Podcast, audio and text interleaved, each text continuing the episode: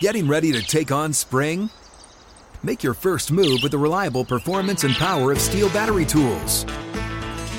From hedge trimmers and mowers to string trimmers and more, right now you can save $50 on select battery tool sets. Real STIHL. Offer valid on select AK system sets through June 16, 2024. See participating retailer for details. If a new house is on your wish list in the next five years, grow your savings faster and experience your dreams with an Ohio Homebuyer Plus account from Kemba Financial Credit Union. A savings account specifically designed to save for a new home where you can earn 7% APY, a $500 matching bonus, and a $1,500 mortgage closing cost credit. Learn more at Kemba.org. Offer expires March 31st, 2025. APY equals annual percentage yield. Restrictions apply. NMLS 292230. Equal housing lender. Federally insured by NCUA. You deserve a moment to yourself every single day. And a delicious bite of a Keebler Sandies can give you that comforting pause. Celebrate the end of your workday with the melt in your mouth magic of a Keebler Sandies. This magic is baked into simple shortbread cookies by Ernie and the Keebler Elves. So as another busy Tuesday flies by, make the most of your me moment. Take a pause and enjoy a Keebler Sandies. Hey guys, welcome to another episode of the Real DNA podcast. I'm not really to do the intro this time because I've got someone very special to do that instead of me, which I appreciate so much. All I can say is that both of these legends are the best example of leadership, work ethic, discipline, consistency, resilience, pretty much everything you can expect from a great champion, as they both are. So I hope you will enjoy the show and perhaps even learn thing or two because to me, this is another coaching masterclass from one of the greats of our sport. Ivan, talking a little bit about uh, your coaching career. Before you take up a job and you agree to do it, what are the qualities you look for? Well, number one thing to me, or one of the few top most important things, is hard work how do you think the athletes go about the fact that you're training for something but you don't know when you're supposed to be ready and be prepared? If you look at Roger, I, I watched him very carefully because it was part of my job coaching other players to see what Roger is doing and how well he's preparing. He always comes back prepared extremely well after break. Can you discuss the training and the ways you did it back in your time compared to now? We a lot of times train on our own and you would go for runs or bike rides and things like that. And now everything is uh, more scientific and more effective as well.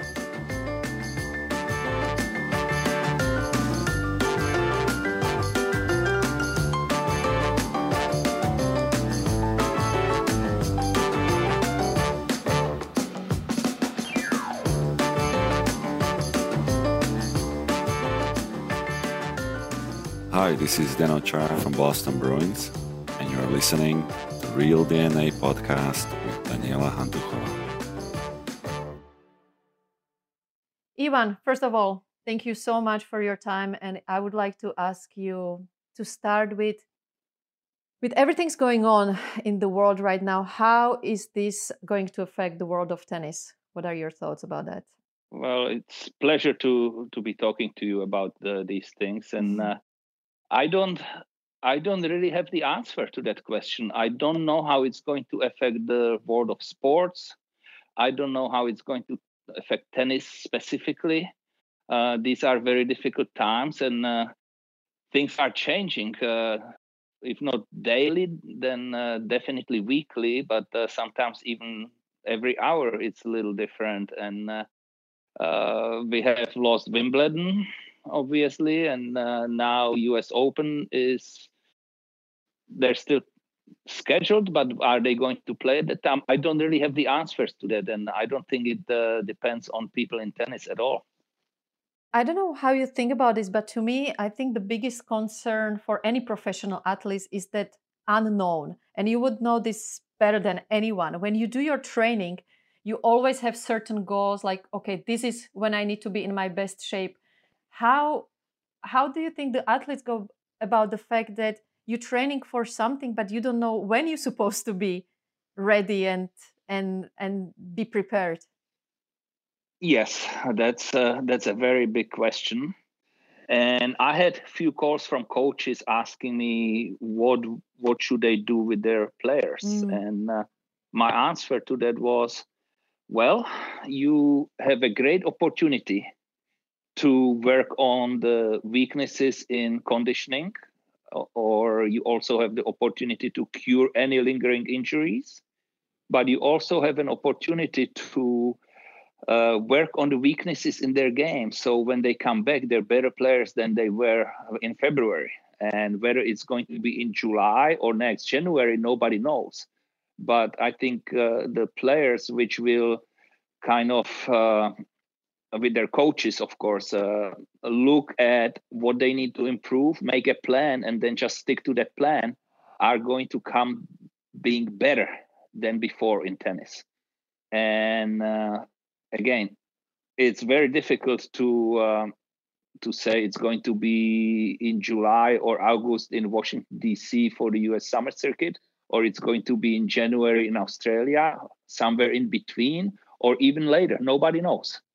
Mm, and that's that's uh, like we said the most difficult part about it because we are especially tennis players we are so used to having that training block maybe maximum to six weeks at the end of the season and then off you go for the first tournament of the new year and suddenly you've got maybe three to six months of training and also you don't want to maybe overtrain and not to get injured again. So it's it's a tough one i think for any sport to to go about it and something that we obviously never experience in life. yes uh, yes and that's the difficult part that there is nothing to copy it after or nobody to talk to who has experienced something like mm. that. Maybe maybe and this is just throwing it out there that athletes who has been who have been out of the sport not through injury but let's say through uh, um, uh, doping violations they that's what they're facing if if mm-hmm. you're taught you're out for two years you're out for four years where do they get their motivation to train? How do they prepare? But at least they have a date when they're coming back. Uh, as here everybody is uh, everybody is in the same boat that they really don't know when they're going to come back and play. And it's going to be very interesting to watch also who comes prepared and who doesn't come prepared and uh, for example roger federer right if you look at Roger, I, I, watched him very carefully because it was part of my job coaching other players to see what Roger is doing and how well he's preparing. He always comes back prepared extremely well after break. So in Australia, Roger always comes, he is very quick, he's very strong, he looks fresh, and so on and so on. Uh, Novak, Novak also starts always well beginning of the year in Australia. I think he, I believe he won seven times now, and uh, I may be wrong on the number, but I, I, seven is the number I have in my head. Uh, and you can't do that if you don't prepare well uh, after extended period of time. So those are the players to watch uh, how they're going to come back and they would be in my mind the favorites coming back well, that they would be prepared. However, if it goes on much longer, as you were saying, everybody is ready for their six week training block, and this may be a six months training block. Mm. Uh, are they going to be affected by that negatively? Uh, nobody, nobody has answers. We're only speculating. We can only be guessing. And at what point, for example, older players, right? They can extend their career hmm. because they have been rested now and they can extend the career. However, at what point does it become too long and they can't come back really as strong as before? So those are very interesting questions, and it will be very fascinating to observe that what really happens. So why do you think what would what do they do differently, Roger and Novak? That you say that whenever they have a longer period of break, that they that they come back stronger than ever is would you notice something that they do differently compared to anyone else why why is that I don't have the answer to that because I don't have the knowledge how they prepare, whether uh, mm. whether they do it in mountains, whether they do it on the tennis court, whether they do it just in the gym. I do not have that information, so I can't answer that. So, just in general, would you think? Well, it's it's tough to say because we don't know, but do you think Roger, Rafa, or Nole, which one does benefit from this the most, or it's hard to tell depending on, like you said, if it goes for too long, then it doesn't favor anyone of having a break, especially the older player. Well, I don't think it's uh, pleasant for anyone. Let's put it that way. Yes. and uh, I, I think it's bad for the sport. It's unfortunate. It, it is what it is. But uh, I don't. I, I really can't tell whether it's fav- whether it favors one player or one kind of player. Uh, or any of those three. I just know that when there are training blocks, who comes well prepared after the training blocks, and uh, Novak and uh, Roger certainly do.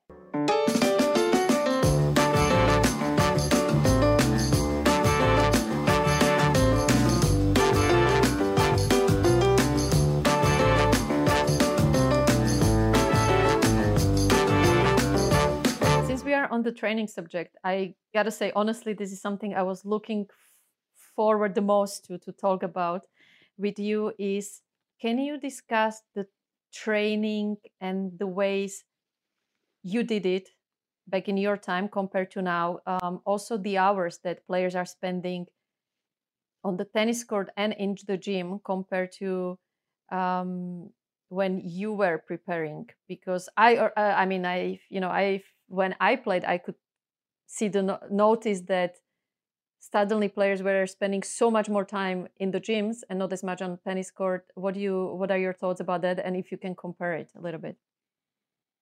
Well, tennis has uh, I played in the 80s mostly, and so this is uh, 30 years later, 35 years later. Uh, tennis has moved and became more scientific as any other sport has.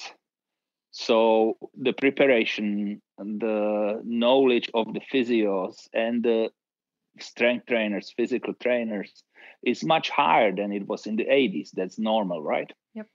Um, we a lot of times train on our own and you would go for runs or bike rides and things like that and now everything is uh, more scientific and more effective as well uh, what my days look like. Yeah, uh, wake up, do uh, do about an hour preparation before I would go on the court, do some cardio, some stretching. Uh, then spend two hours on the court, rest a little bit after lunch, spend two to two and a half more hours on the court, and uh, do more cardio and uh, massage, and it's time for bed. so it's it's a full day for me. It was two full days, half day, three full days, and a day off that was my my week when I was training. Uh, I can talk about some players I see in the locker room and in the gyms. I would have to say that they probably spent anywhere between one and two hours of being in the gym, their bodies being worked on before they step on the tennis court mm. these days. So people people don't really see that. People don't understand that the the fans and so on uh, what goes into it, but uh, players are very diligent. They work very hard off the court, and the players are understanding that prevention of injuries is uh, also very important.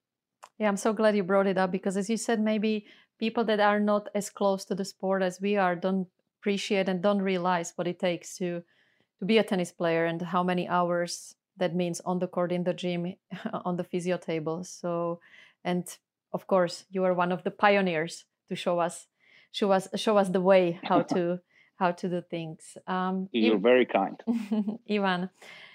One thing um, that it's it's a fact. It's for sure that you've motivated thousands and thousands of athletes coming from the part of the world where we grew up, not only in tennis but in many different sports.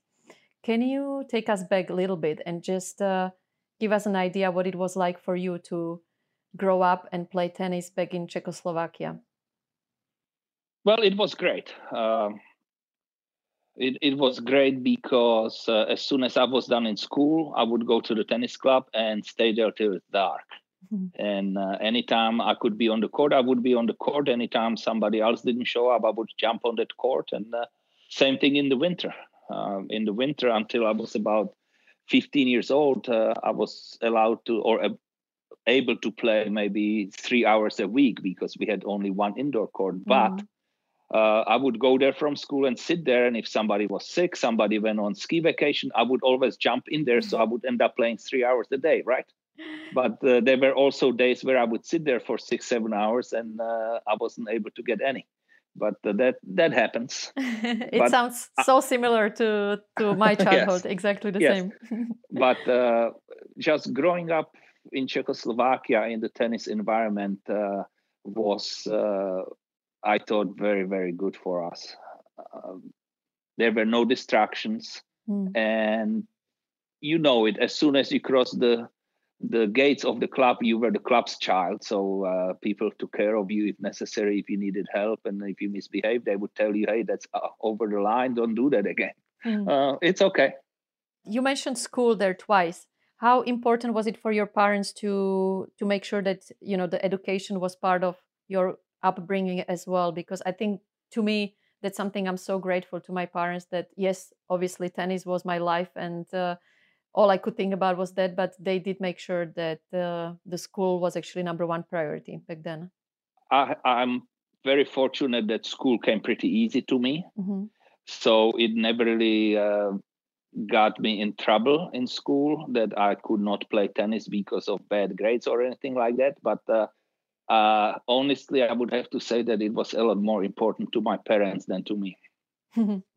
well, that's always a good thing because you know then you are following the right path. What do you think it makes the fact that there are so many players coming from Czechoslovakia? Would you can you t- say there is one thing that makes them all similar? That what they have, that there's been so many, especially from uh, from your country, from Czech, uh, the last ten years. I mean, so many incredible gr- girls as well as guys.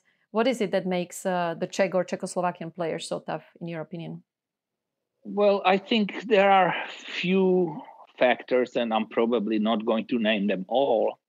Um, Czechoslovakia and Czech Republic and Slovakia now had historically a lot of good coaches. Mm. So the the programs were good and the kids had very good fundamentals and then also by uh, older players having success it brings in the younger kids and they have somebody to look up to and and it shows them it's path to success and it shows them that it's possible mm. when you see uh, in the six, late 60s and in the 70s Jan Kodeš was the best player in czechoslovakia and he wins the French Open and uh, he wins Wimbledon. And you, as a kid, obviously want to be as good as the best player around. And you see it's possible. If he can do it, why can't you do it? mm And I think the history of the game and success of the game is very, very important in uh, countries like ours. Well, thank you so much for being the reason for my generation to pick up a racket well, and do that because you definitely showed us that it is possible. So I know I've thanked you many times before, but I can use this opportunity again how much you've meant to tennis in Czechoslovakia in general. But, but as I said, not only in tennis, but in many other sports that it is possible. but uh, it, it's a little more complicated than that because under the communist regime, the the sport wasn't transmitted when uh, Martina played and I played, and uh, only people could get results. But on some level, it almost made it even more special for the people to follow it. How difficult was it for you to come over to the States and basically, you know, being always the foreigner in another country? I think everyone coming from our part of the world can relate to that. That it's not easy because the mentality obviously is very different. And uh, what were maybe some of the obstacles you had to go through? Uh, well, it's it's not it's not easy uh, to be changing your life, but mm. we had tennis, and that was the common language. And uh, you walk into the tennis club, you're a tennis player. You walk to a tournament, you're one of the tournament players. So that made it much easier. It would have been much more difficult otherwise.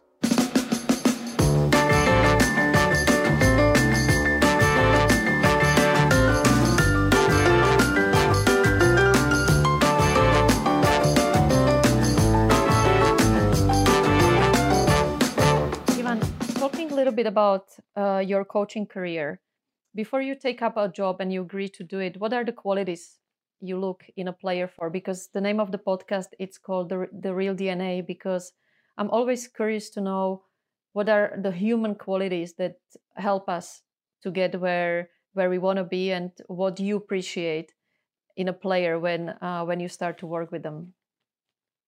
Well, number one thing to me, or one of the few top most important things, is hard work. Mm. Uh, I really need to, if I'm going to work, I need to find a player, or the player needs to find me who is hardworking player. Uh, then I always say, half jokingly but half seriously, that I interview the player as much as the player interviews me. Mm. Why? Because I have to be convinced that I am able to help that player.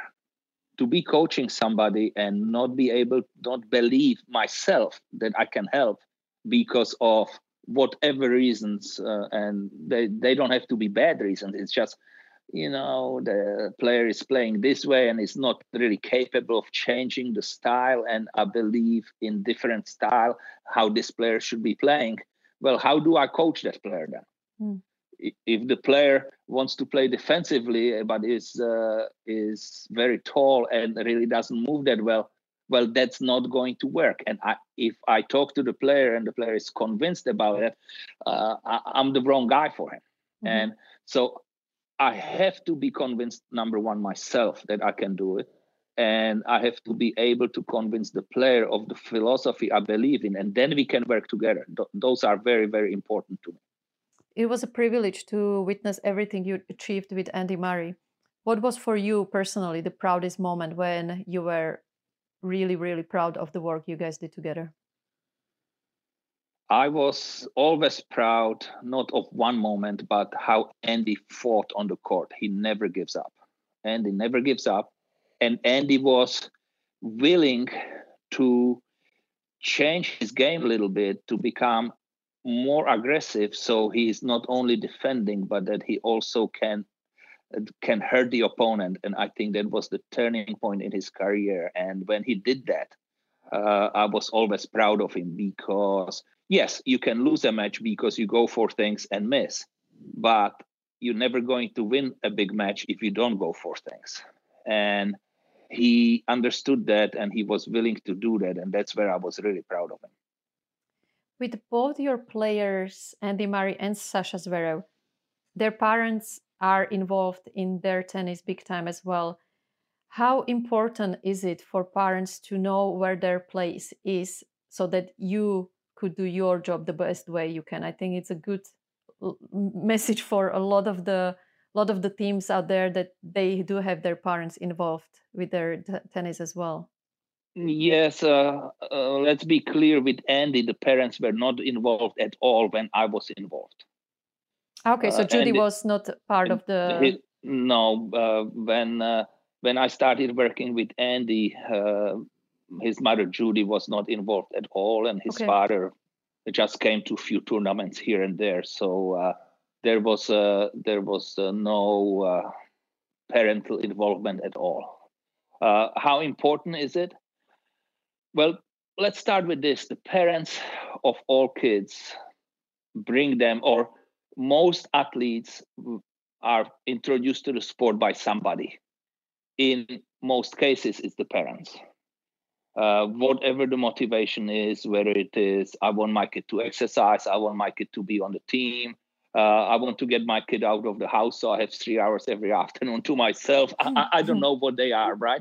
But if the parents are involved in longer term and you see them on the tour they have done a fantastic job with the kids because it's very very difficult to get to the tour and the percentages are so small mm. of kids who are successful and when i ran a couple academies i always said to the parents look i can promise you your kid is going to get better I can't promise, but I will say it's likely your kid is going to get free college education because of the of uh, the sport.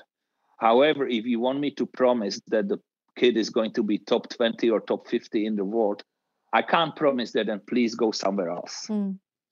Okay, uh, there becomes a point where the parents,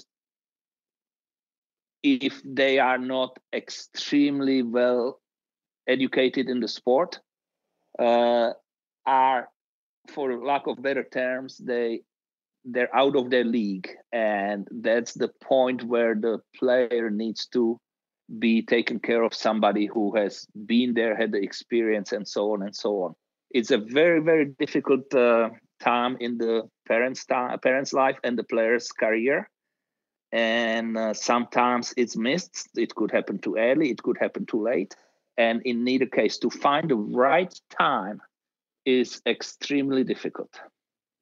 I'm so glad you brought it up. That, like you said, the chances that a player can become top 20, top 30, I mean, it is so hard. And there are so many things on the way that can change what's going to happen. And I, I strongly believe that's why going back to that education part of every player growing up, it's so important because it always just gives them another option in life if in case it doesn't work out, right? Absolutely. Uh, if if uh, the kids can study and have something to fall back on, that's why going to college and playing college sports is very very good for them.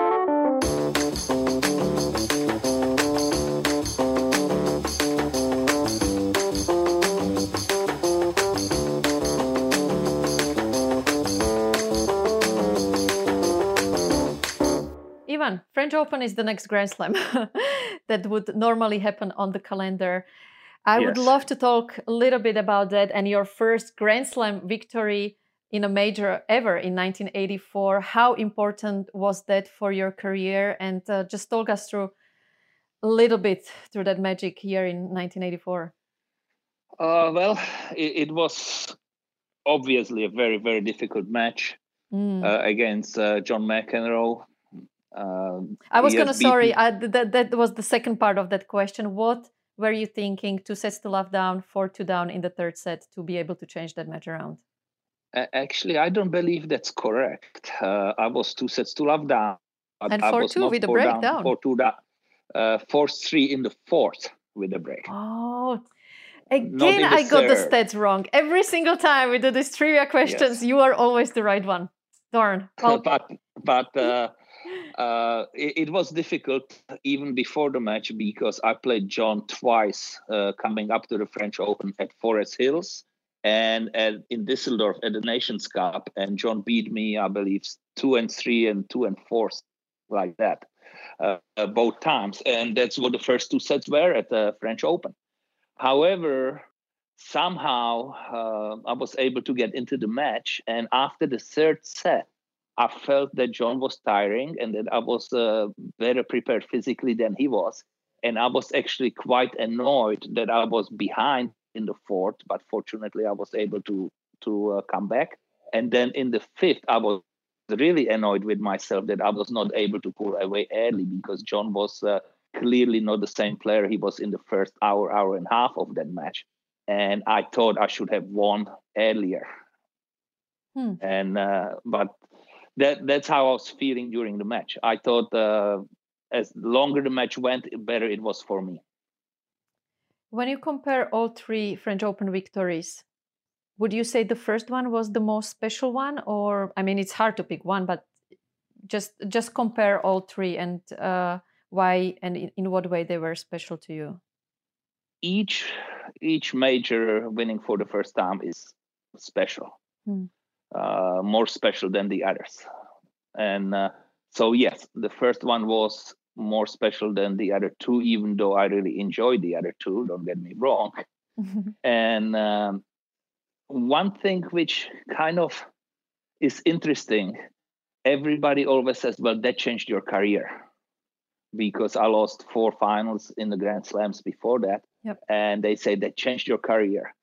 And I always I say, okay, whatever, right? But I don't think about it like that. I thought, okay, yeah, that was great. But I also thought that by coming strong into the finals often, that eventually it will start coming my way. And that's what happened at the French. but I feel till today that even had I lost that match, that I still would have won my share of uh, majors after that. Hmm. And uh, so, is that the most important match of my career, as people are suggesting? I don't think so. Uh, there were others which were more important, and uh, that's the way I feel about it. So, if you had, so in your opinion, which one was for you the most important, or the one that you cherish the most, a match of your career? Uh, I don't have one match which I can yeah I know. that's a tough one to pick in no. so many different uh different I I did enjoy matches. People always or athletes always talk about being in the zone. Yep. Um, that that does not happen. At least it didn't happen to me that often, maybe five or six times. I cannot believe you. Sorry, I interrupt you here, Ivan, but I cannot believe you said that because it's exactly what my next question was going to be. the quote that I listened to most from all my coaches was exactly this what you had to say one time that throughout all your career, five days, you said, were the days when you felt like, okay, everything's clicking. yes but to me and I, I personally don't know how you get into the zone or how it happened. I could not finger, put a finger on it. However, there is a thing called subzone, and you can train your mind to help you into get into the subzone more often than you normally would. Uh, when you ask about special matches, one match comes to my mind which I really enjoyed I played the finals of the ATP finals against Mats Wilander at Madison Square Garden one year. And I just could not do anything wrong. I beat him 6 2, 6 2, 6 3. And I just could not do anything wrong. Everything just happened the way I wanted to and when I wanted to. And that was one of those days. Uh, I know Mats doesn't like to talk about that. but to me, that was one of the best matches I ever played.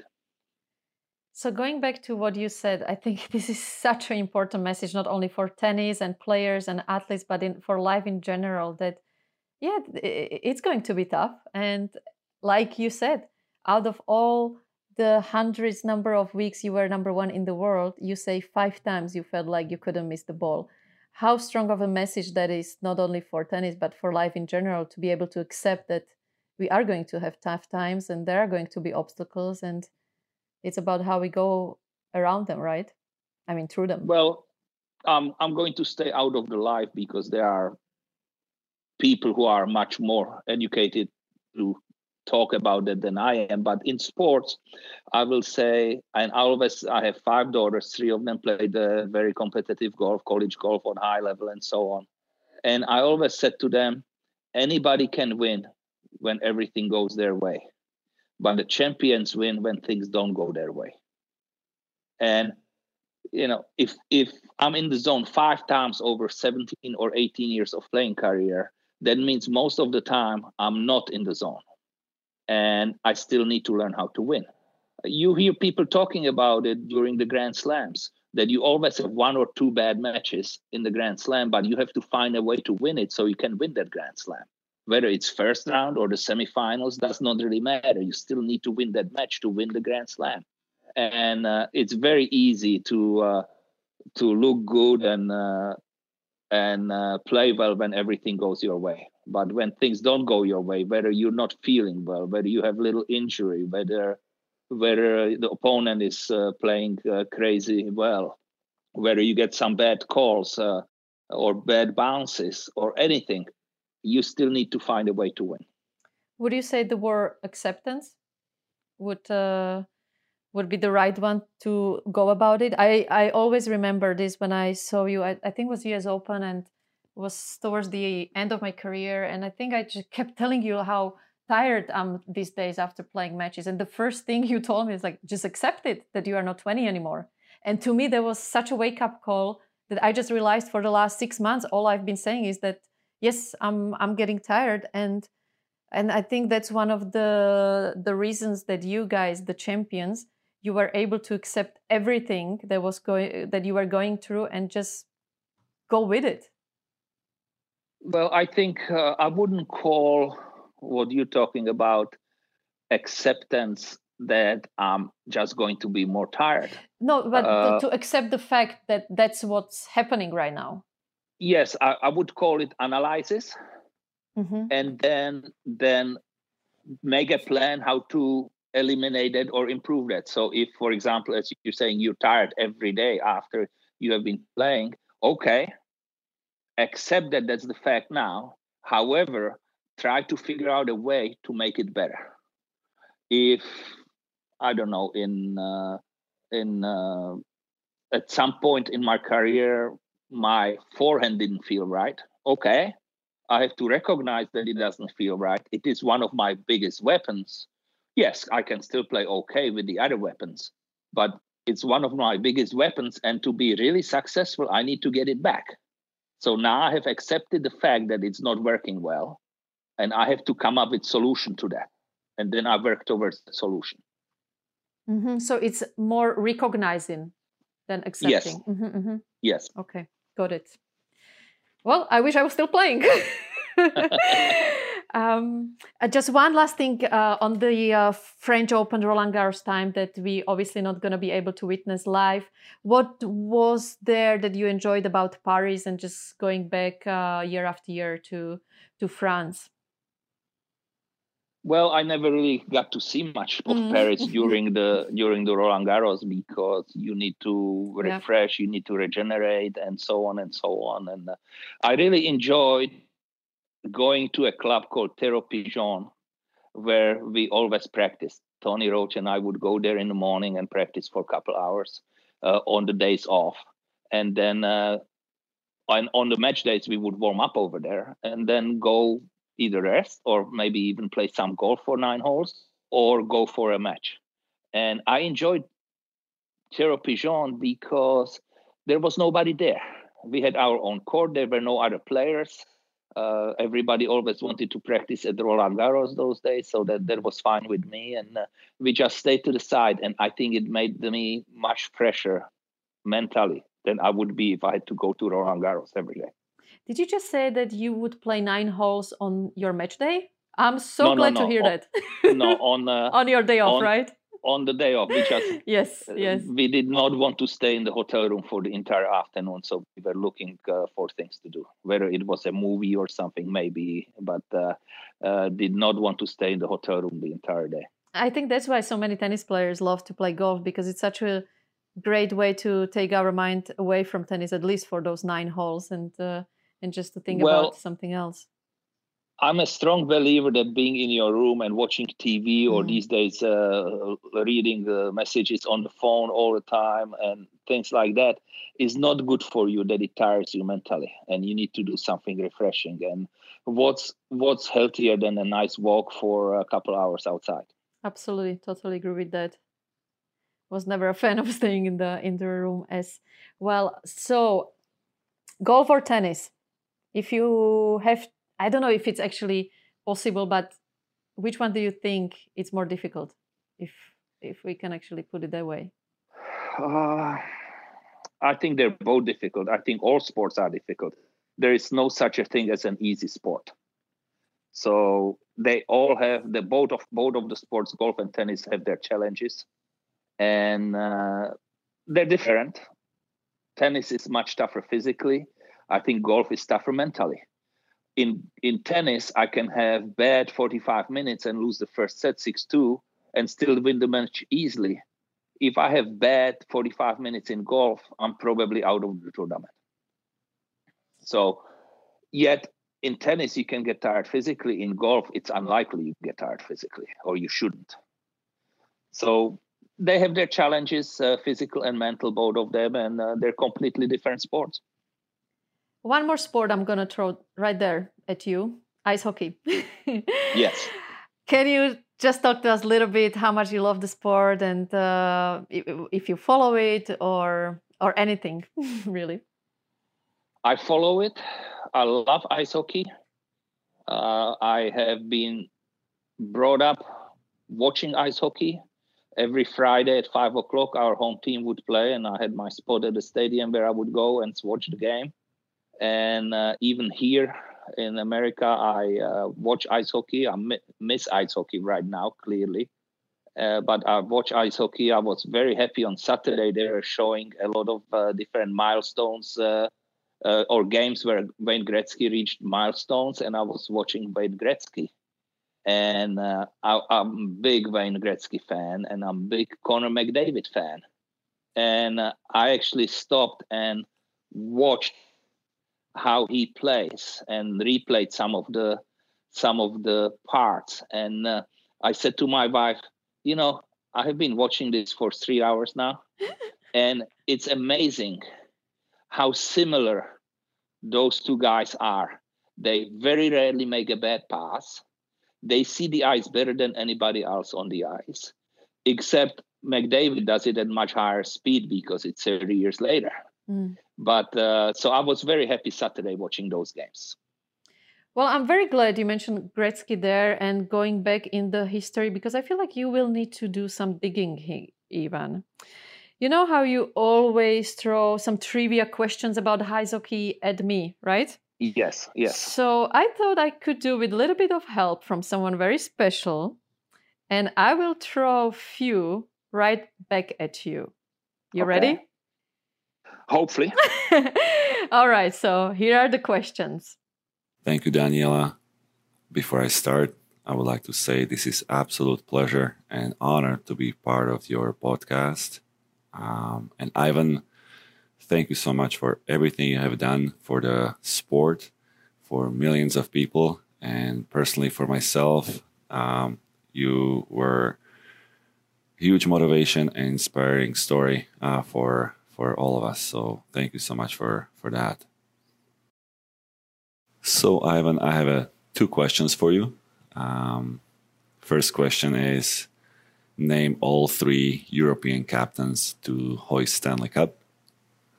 And the second one, try to go all the way back to 60s. If you could name first ever Czech player to play in the NHL, the first Czech player ever being allowed to go play in the NHL. I give you a little hint. Uh, Scotty Bowman has something to do with it. Um, so good luck. Ahoy, Ivana. It's Marián Gáborík here. I'm a big fan, by the way. Uh, I hear you're uh, great in uh, NHL trivia questions, so here is one for you. When was Wayne Gretzky traded from Edmonton Oilers to Los Angeles Kings? If you know the whole date, that would be great. If not, a year is enough. Let's see what you got. Um, okay. Uh, I will start. I will start with Marián Gáborík. Uh, that was August 8, 1988. I just watched an hour long program on it on Saturday. Okay. Oh, wow. That was a quick one. It's a- that, that was the easy one. Okay. and I was I was with Wayne actually two days before that in Los Angeles where I played exhibition with John McEnroe. No way. He didn't say anything, but he wasn't the same guy. So, so, so I knew something was wrong. I didn't know what. Oh, wow. So that, that was a question spot on then. that was a very good question. Um, who was the first Czech player to play in NHL? Uh, I believe it was Jaroslav Jiřík. Uh, he, he played for Brno and he played for Detroit Red Wings. Uh, he was the first player, I believe, the communist allowed to go and play. I cannot believe you got it right. Hate to admit it, uh, but of course. that, that was an easy one. Uh, to name the three European captains, uh, I think it's Nicklas Lidström, Zdeno Chára, or Chara, and the third one I do not have from top of my head, but uh, I would have to uh, probably think longer about that one. Okay, so you got it 99.9% right. I mean, okay. I will never ever question your ice hockey knowledge, that's for sure. Uh, well, I, I love ice hockey and I'm blessed with good memories. So when I read, uh, I read the article about uh, Jaroslav Jiřík uh, when he died, uh, when he died in the plane crash, he, he had a little plane and he died in the plane mm. crash. That's a few years ago, and there yeah. was an anniversary of that. maybe I want to say in last three months I read an article where it repeated that he was the first player. Mm. And I also believe he wore number 16 in Brno. Ivan, thank you so much for your time and incredible insight on so many different topics we went through today. And um, I just hope that we can see each other somewhere at the tournament side or on, on a golf course very soon. And thank you so much for being guest on the Real DNA podcast. Well, thank you for having me, and uh, let's hope we can see each other soon at the tennis tournament, uh, hopefully US Open. There. I hope you have enjoyed today's episode of the Real DNA podcast. Don't forget to subscribe either on Spotify, Apple Podcast, or wherever you get your podcasts from. If a new house is on your wish list in the next five years, grow your savings faster and experience your dreams with an Ohio Homebuyer Plus account from Kemba Financial Credit Union. A savings account specifically designed to save for a new home where you can earn 7% APY, a $500 matching bonus, and a $1,500 mortgage closing cost credit. Learn more at Kemba.org. Offer expires March 31st, 2025. APY equals annual percentage yield. Restrictions apply. NMLS 292230. Equal housing lender. Federally insured by NCUA. Did you know some travel credit cards offer 10 times points on your spending? Don't miss out on big rewards for your next trip. NerdWallet lets you compare smart travel credit cards side by side, curated by an expert team of finance nerds. What could future you do with better travel rewards? A free flight? A room upgrade? Don't wait to make smart financial decisions. Compare and find smarter credit cards, savings accounts, and more today at nerdwallet.com. Reminder, credit is subject to lender approval and terms apply. NerdWallet. Finance smarter. Hey guys, back at the playground again, huh? Yep. You know what this playground could use? A wine country. Heck yeah, and some waves so we could go surfing. Oh, yeah. Love that. A redwood forest would be cool. I'm in. Ah, ski slopes. Let's do it. Um, can a girl go shopping? Yeah, baby. Wait. Did we just invent California? Discover why California is the ultimate playground at visitcalifornia.com.